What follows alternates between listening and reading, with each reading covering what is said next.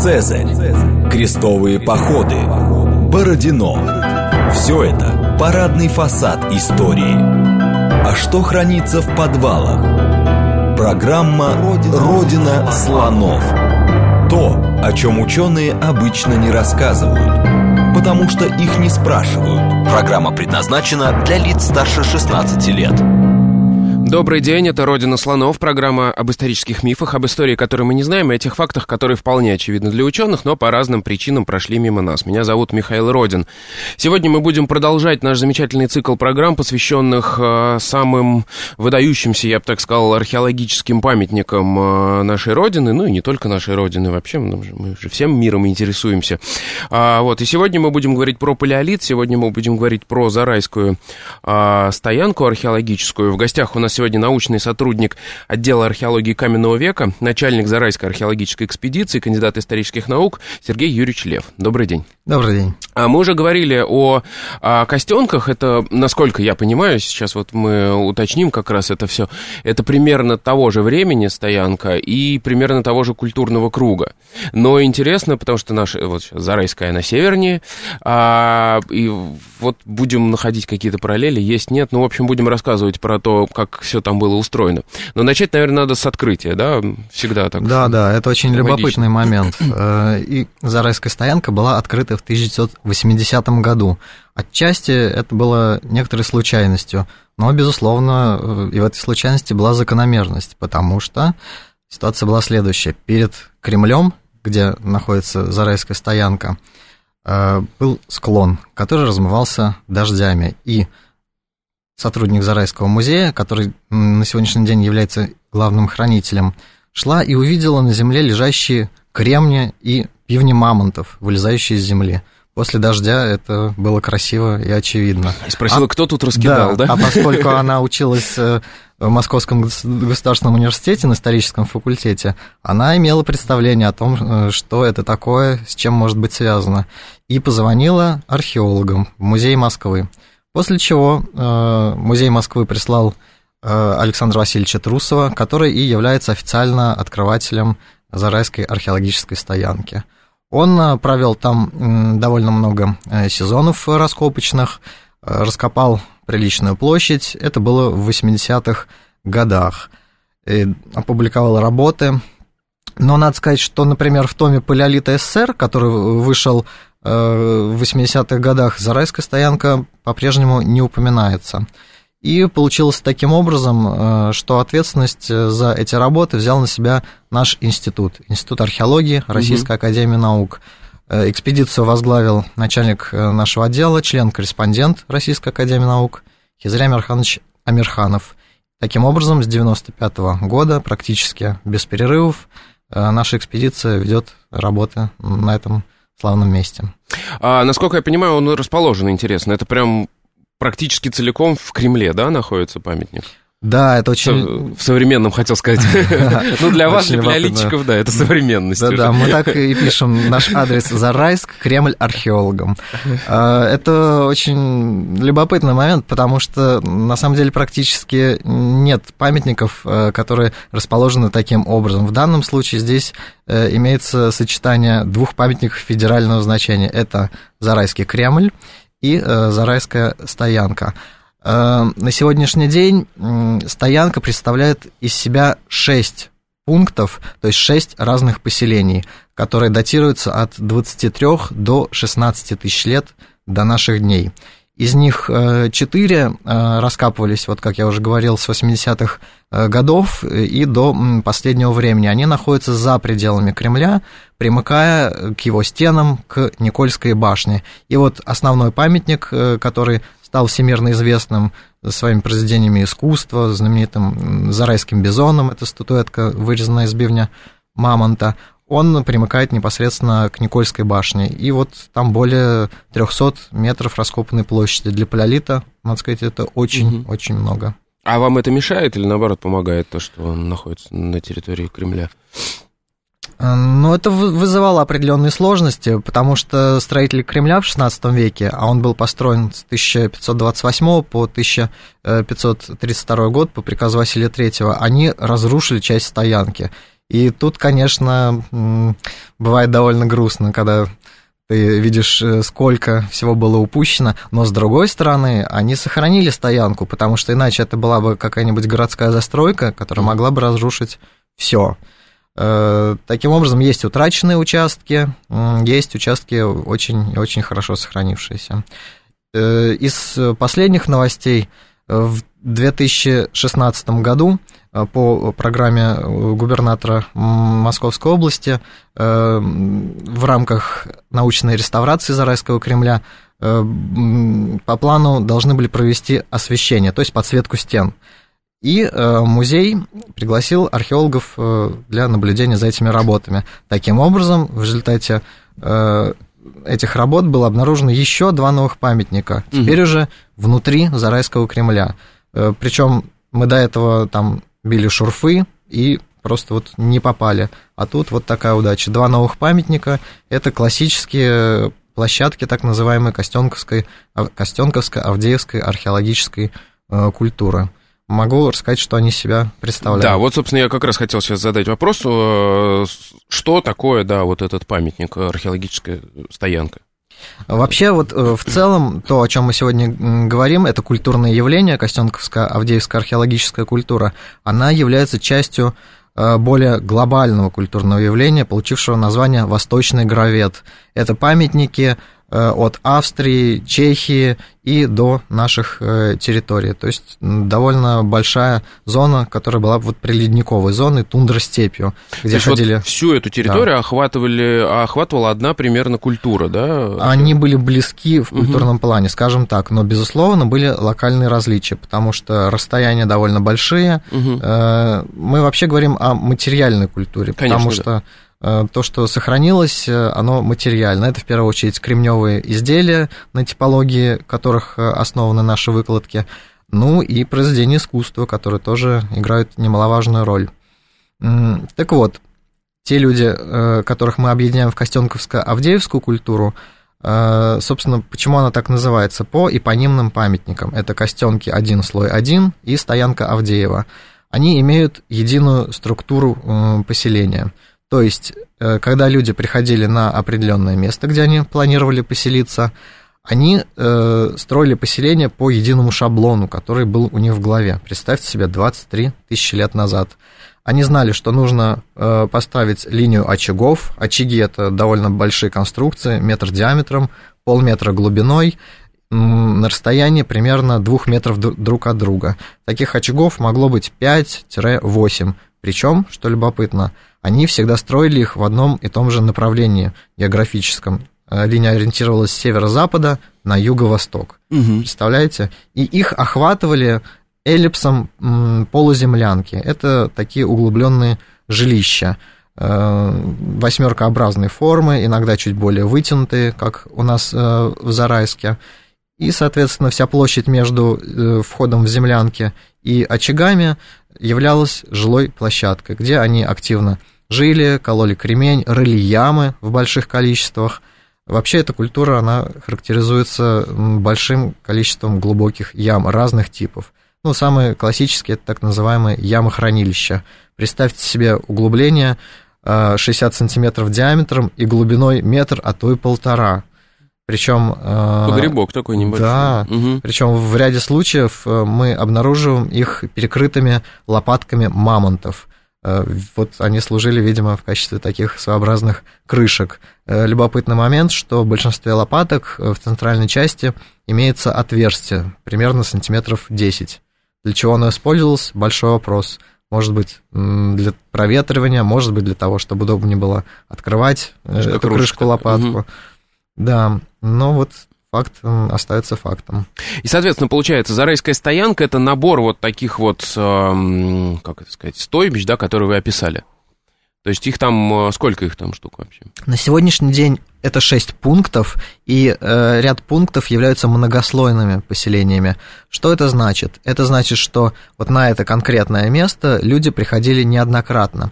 Причем это могло происходить э, на протяжении многих тысячелетий, как, например, мы это фиксируем на нашем основном памятнике Зарайск-А. Самый нижний культурный слой, это вот тоже линия очагов, э, но они немножечко отличаются от классических костенковских. Любопытный факт, когда люди уходили, каждый очаг они засыпали красной краской, охрой.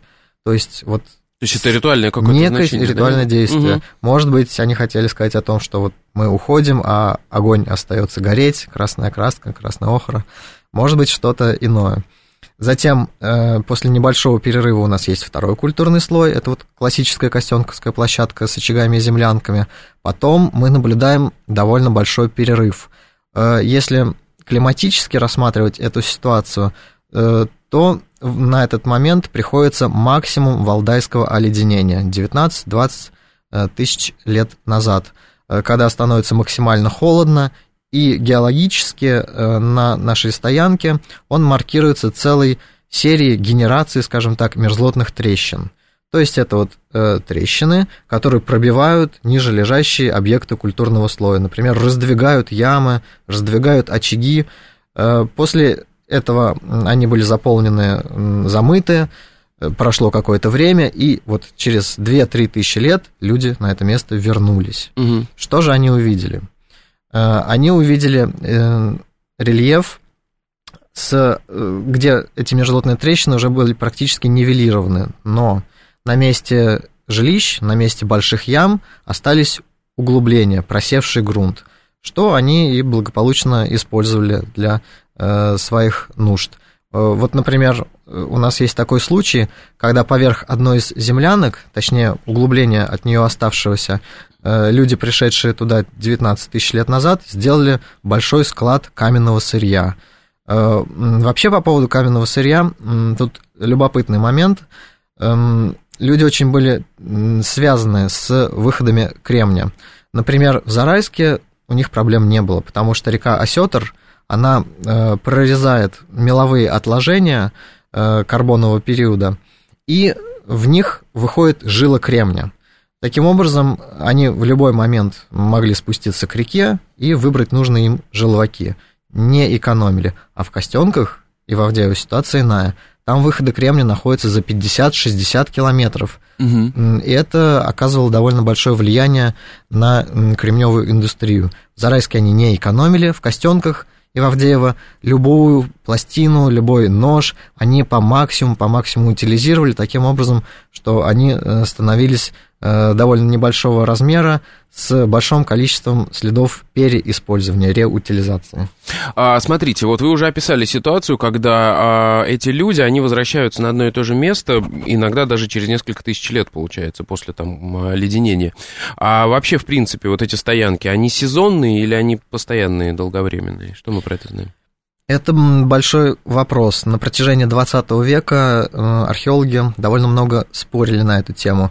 И даже э, есть э, такое мнение, что были некие палеолитические деревни, потому что и в Костенках, Костенки 1, слой 1, и в Авдеево, и на ряде других памятников подобные структуры с линией очагов и землянками, они группируются. То есть вот одна и рядышком через несколько метров другая такая же структура имеется. И, собственно, возникает вопрос, существовали ли они одновременно, или это были поселения, э, существовавшие там в один сезон, потом они пришли на следующий сезон или через несколько лет сделали поселение рядышком.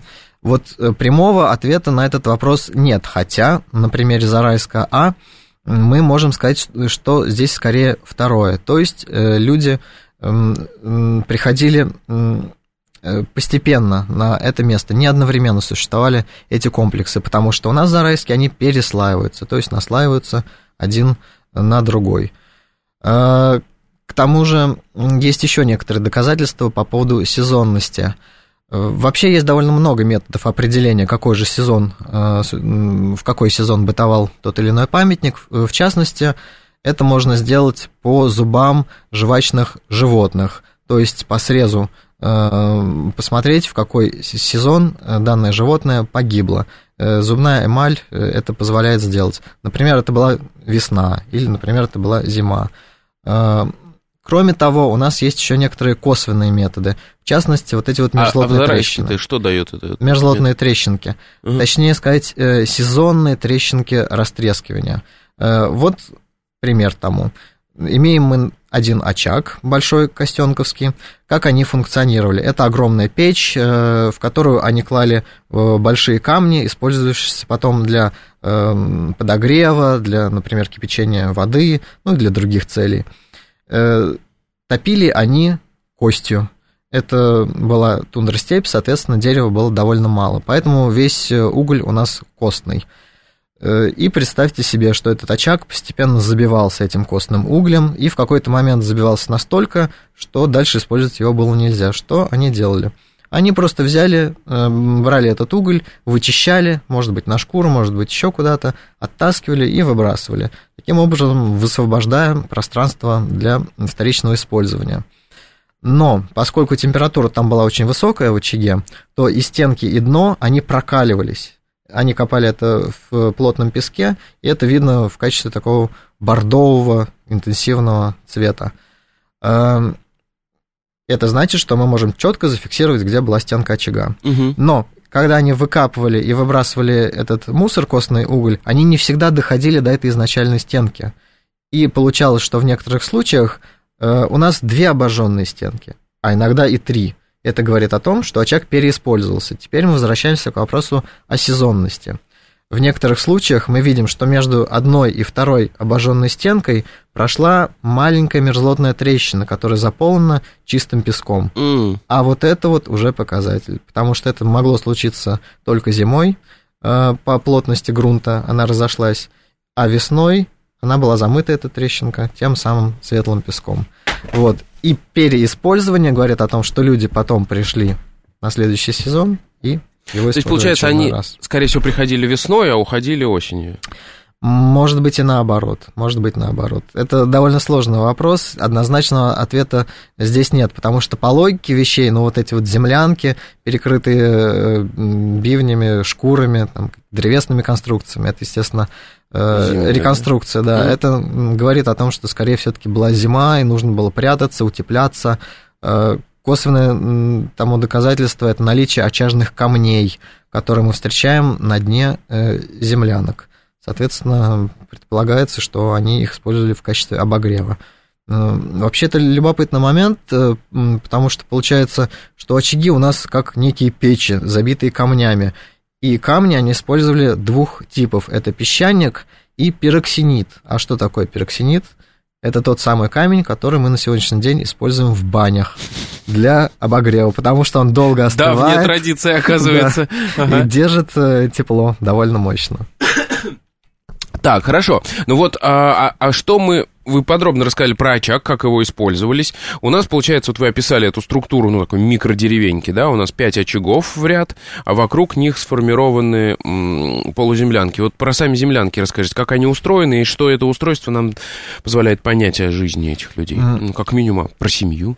Да, может быть, может быть. Что касается землянок, э, они бывают несколько различными. Например, в костенках э, это яма, имеющая восьмеркообразную форму, причем вот первое кольцо восьмерки, направленное к очагам, оно чуть меньше. И э, закругление, соответственно, в передней и в задней части. Глубина их всегда порядка метра. Если посмотрим на землянку в разрезе, то можем увидеть э, небольшую ступенечку, которая от входа опускается чуть ниже в задней части. Э, в ряде случаев, в тех же костенках, э, наблюдается огромное скопление бивней мамонтов в землянке, которые как бы вот костром упали вниз. Это может свидетельствовать о том, что они держали некий шатер, перекрытый шкурами. В Зарайске ситуация выглядит немного иначе. Это довольно вытянутые конструкции. Их длина составляет порядка 5 метров, э, ширина и глубина э, метр. Причем э, любопытно, в двух случаях из семи эти самые землянки, они были переделаны из мерзлотных трещин. То есть, когда люди пришли на это место, здесь были некие вытянутые углубления. Их генез, он довольно сложный. Видимо, изначально он был мерзлотный. Потом они замывались водой. И когда люди пришли на это место, это были вот такие вот небольшие прогибы глубиной, э, ну, где-то порядка полуметра.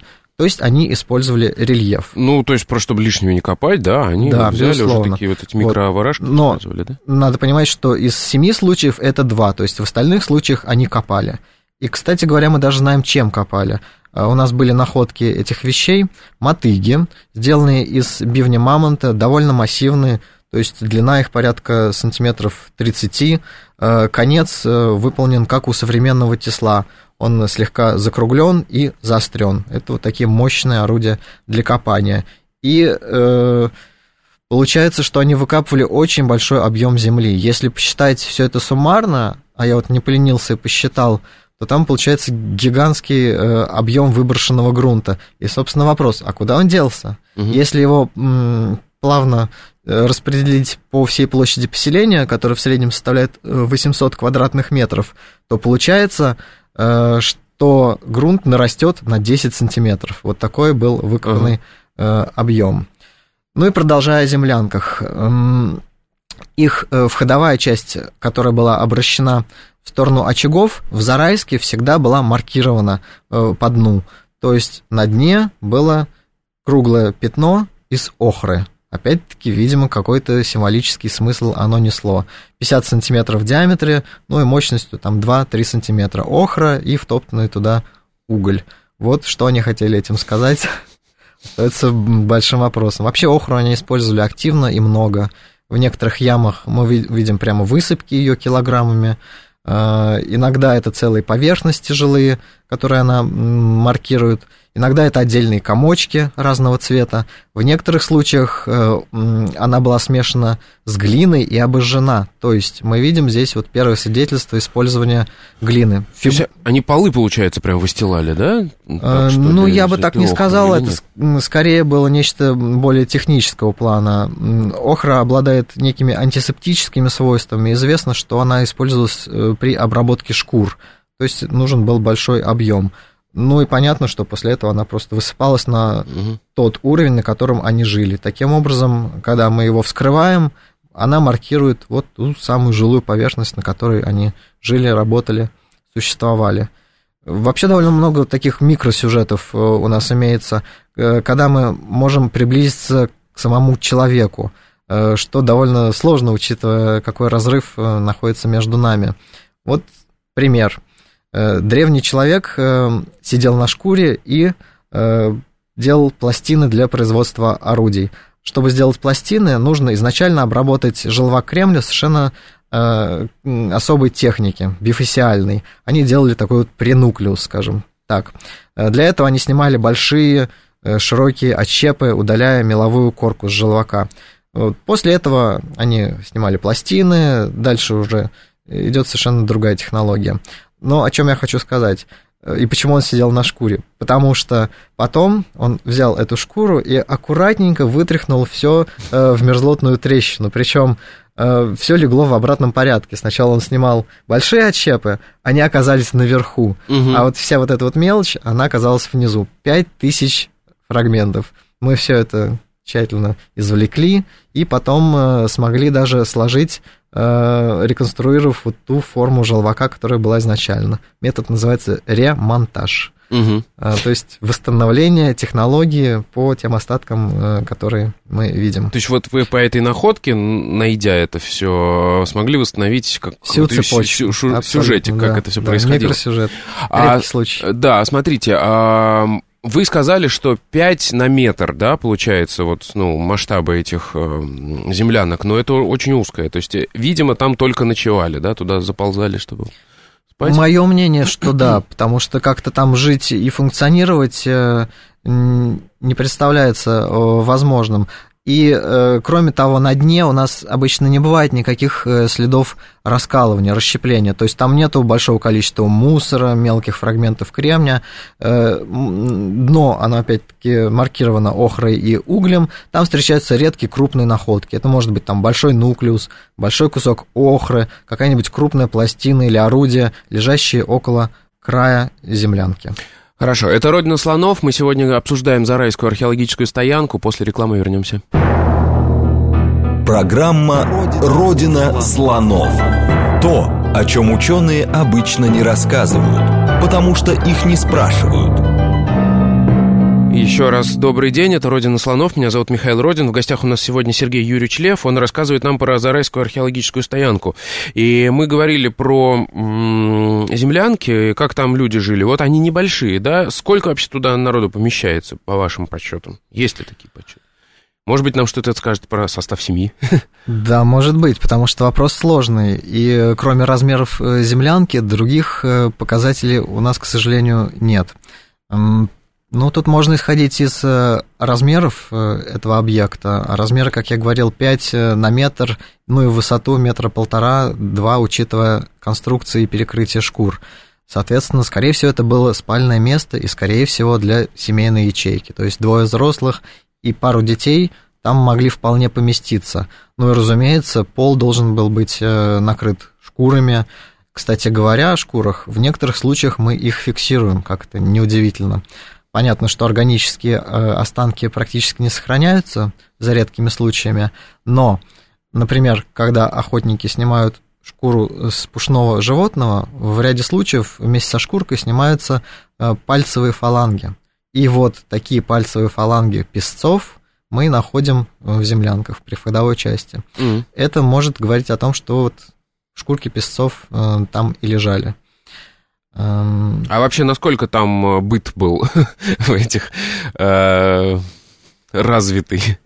Я думаю, быт у них был вполне налажен, эм, потому что надо понимать, что эти люди, у этих людей оставалось время на искусство, а это говорит о многом. Это значит, что они не были заняты исключительно добыванием э, пищи, выживанием. У них было свободное время для вот некой самореализация. На самом деле, конечно, с искусством тут вопрос сложный. Это мы считаем э, его искусством, а что оно значило для древних людей, я думаю, в большинстве случаев нечто сакральное. И тут у нас есть прекрасный э, сюжет, э, связанный со статуэткой бизона из бивня мамонта.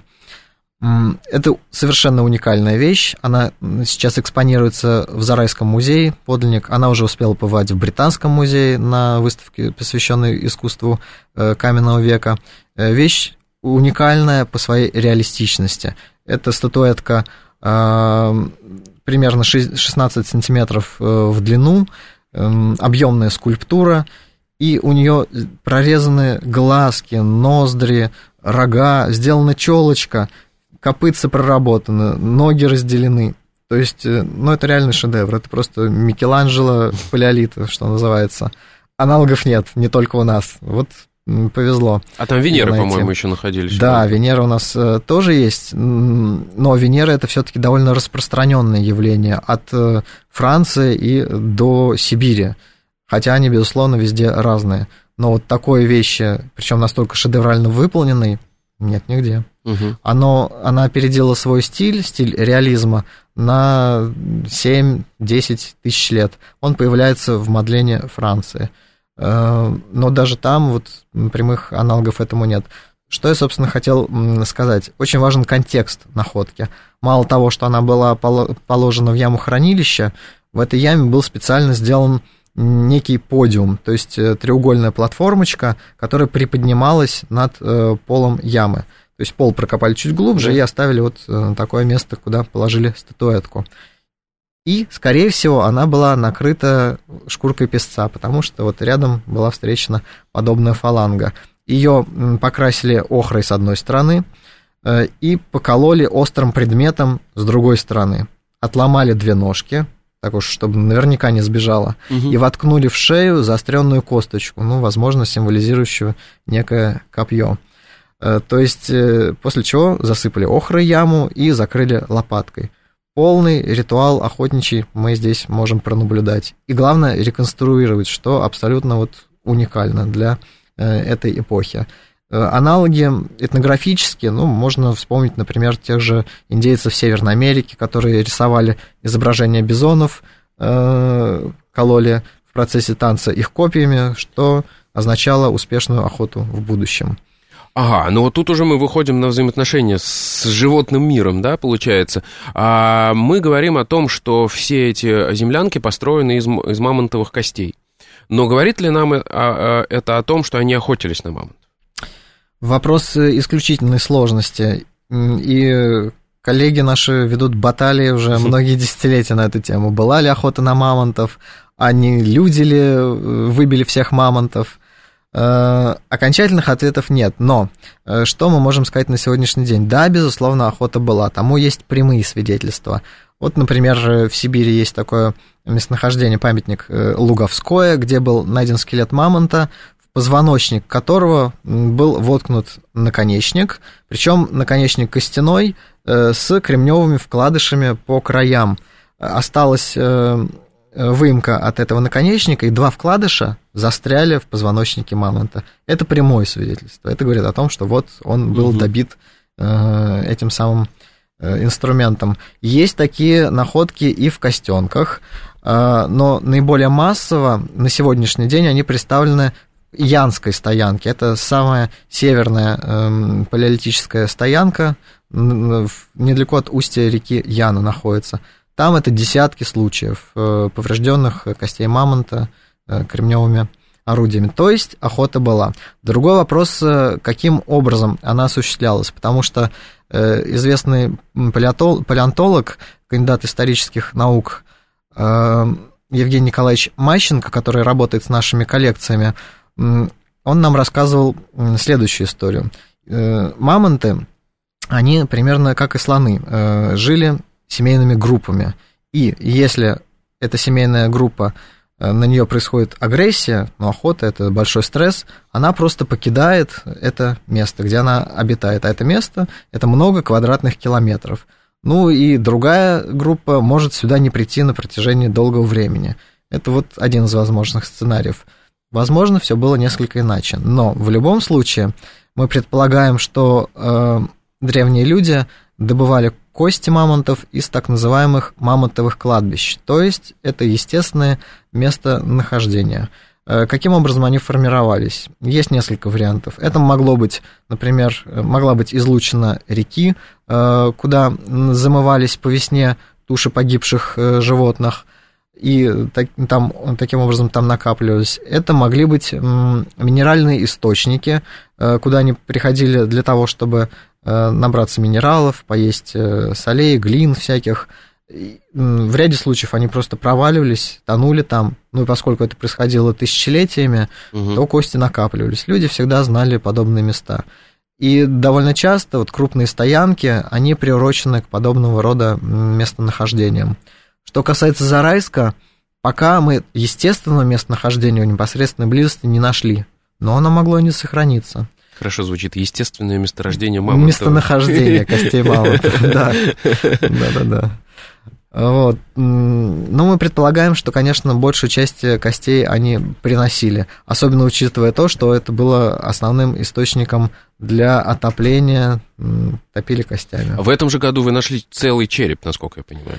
Да, это довольно нередкая находка. Э, черепа встречаются э, регулярно но обычно их сохранность в культурном слое зарайской стоянки довольно печальная. То есть они полностью раздавлены, и вот мы можем сказать, что да, вот это вот серое пятно, э, это остатки черепа мамонта. Ну вот зубы сохраняются несколько лучше.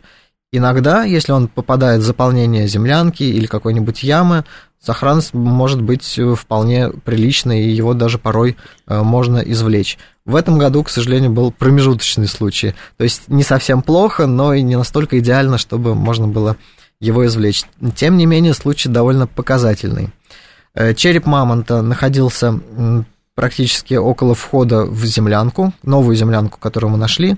Это новый памятник, э, открытый в Зарайске, он носит название Зарайск. И э, череп был вкопан в грунт, в материк, в материковую поверхность. А около входа снаружи или? Снаружи, да, угу. конечно, снаружи. Э, но э, части этого черепа потом э, в процессе оползания слоя в землянку, они попали в ее заполнение в верхней части. Это как раз говорит о тофономических процессах. Но суть в том, что череп был вкопан при входе в землянку снаружи, довольно глубоко, сантиметров на 15-20. Но до того, как они его туда вкопали, они сделали некий заклад. Ну, можно назвать это кладом. В одну из альвеол, а что такое альвеолы? Это те отверстия, которые остаются после извлечения бивней мамонта. Ну, то есть, грубо говоря, бивни растут из альвеол. В данном случае бивни были извлечены, отверстие диаметр сантиметров 10, длиной сантиметров порядка 30.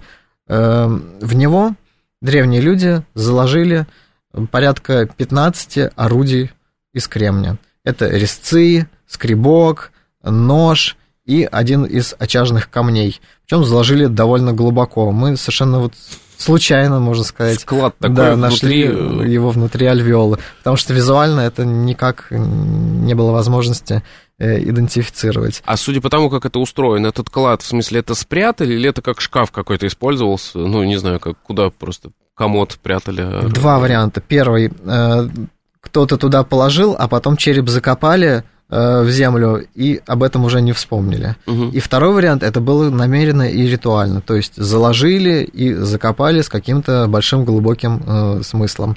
Но здесь вопрос остается открытым, для чего они это сделали. Тем не менее, факт налицо. Вот нечто скрытое э, в глубине черепа э, лежало и дожидалось своего часа. Но это не единственный клад э, на Зарайской стоянке мы, в принципе, выделяем тип ям, так называемые кладиковые ямки.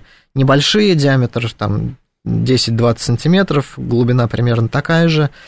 Э, обычно туда клали практически идеальные пластины. Пластины довольно большие, до 20 сантиметров они могли делать, шириной там сантиметра два с половиной. Это заготовки для будущих орудий вот в эти вот кладиковые ямки они клали пластины обычно ну, близкие к идеальным, то есть довольно прямые, широкие, с э, острым завершением. Причем клали как? Вот ряд из 10 штук, а потом перпендикулярно ряд еще из 10 штук. Вот таких кладов у нас на сегодняшний день, по-моему, три точно есть.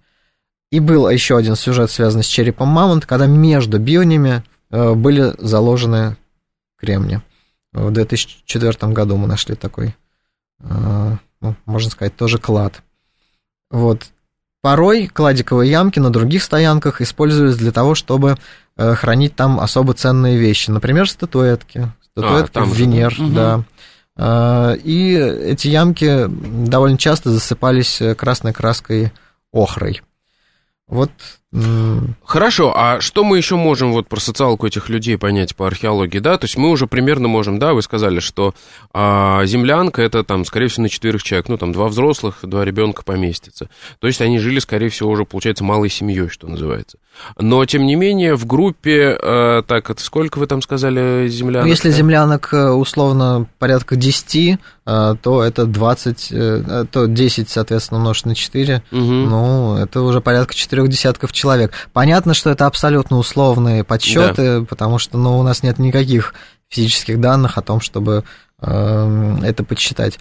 Вот еще на одном моменте я хотел бы остановиться касательно социальных угу. э, вещей и землянок. В одной из них на дне, вот как раз э, около входа, в процессе промывки культурного слоя была обнаружена интересная вещь.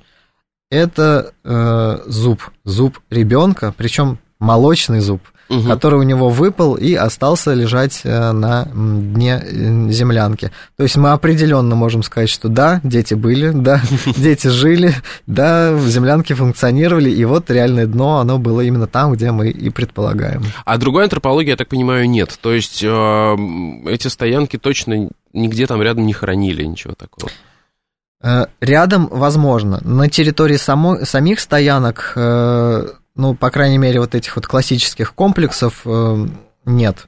То есть там, где жили, они не хранили. Могли похоронить, например, в 200 метрах э, в стороне, и мы просто этого не нашли или не сохранилось.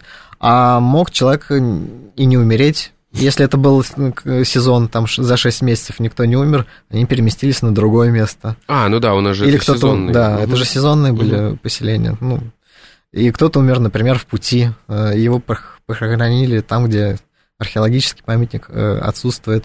Вот, и найти такого рода погребение, это, конечно, большая удача и редкость. Для э, нашей культуры вот есть погребение в костенках, э, ну, и близкие в культурном плане погребения, это, например, Дольни Вестонницы, там вообще удивительно тройное погребение, о котором много писали, потому что там довольно странно люди лежат в такой в интересных позах. Но у нас пока антропологии нет. Я к чему? Мы антропологический тип понять не можем. Можем. Можем. По этому зубу А, была вот сделана вот. полная реконструкция, это опубликовано. Это вот те самые Homo sapiens sapiens, человек современного вида, причем э, типологически эти зубы показывают максимальную близость э, с антропологией Центральной Европы, вот те же самые дольневестонцы, то есть это реально примерно одинаковый не только культурный, но еще такой антропологический ареал, да?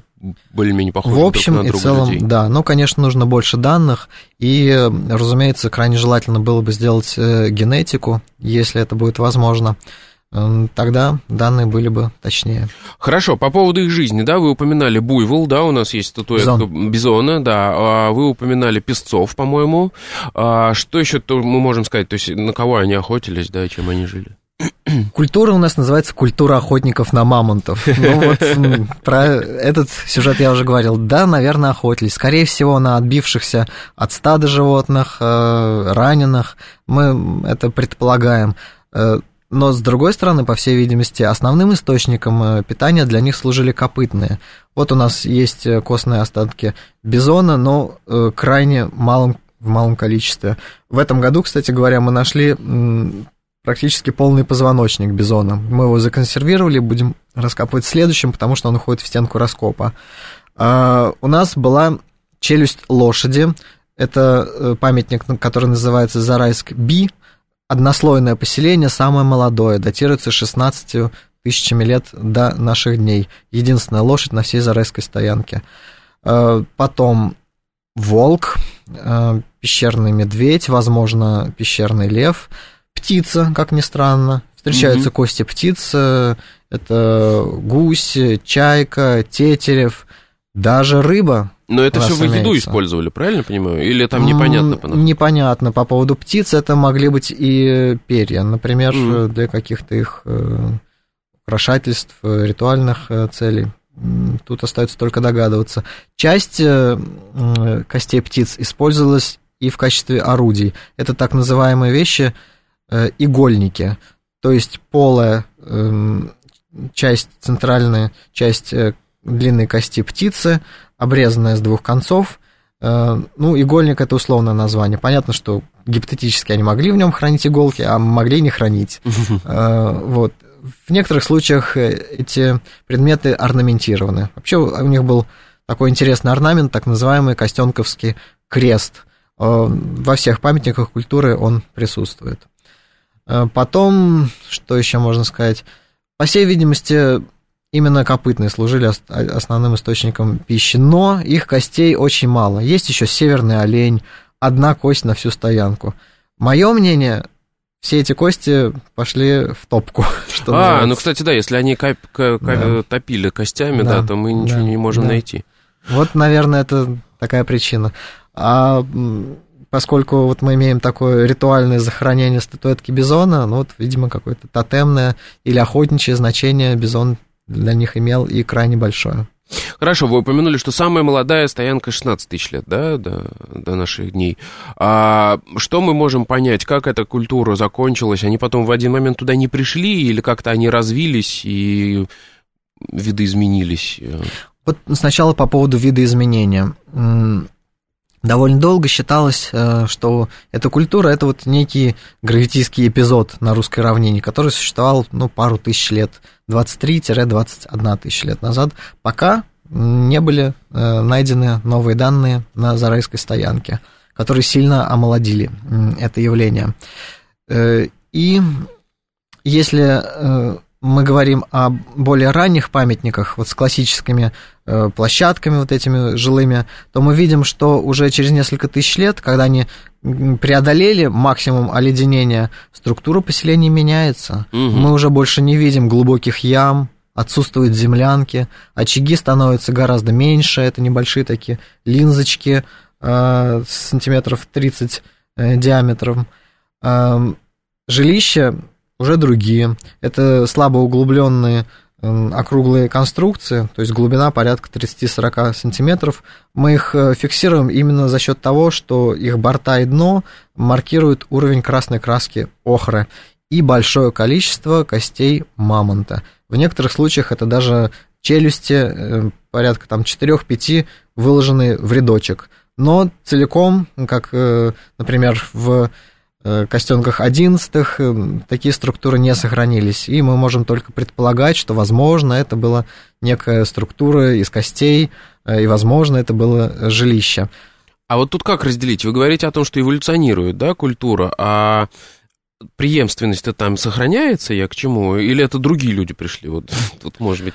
Что касается материальной культуры, того, как они изготавливали орудия, а это для нас э, ключевой момент, она не менялась абсолютно, а, то есть угу. совершенно. Они делали те же самые вещи, причем в некоторых случаях это были исключительно сложные вещи, как, например, нож костенковского типа, который требует э, ну, глобальной концепции в голове.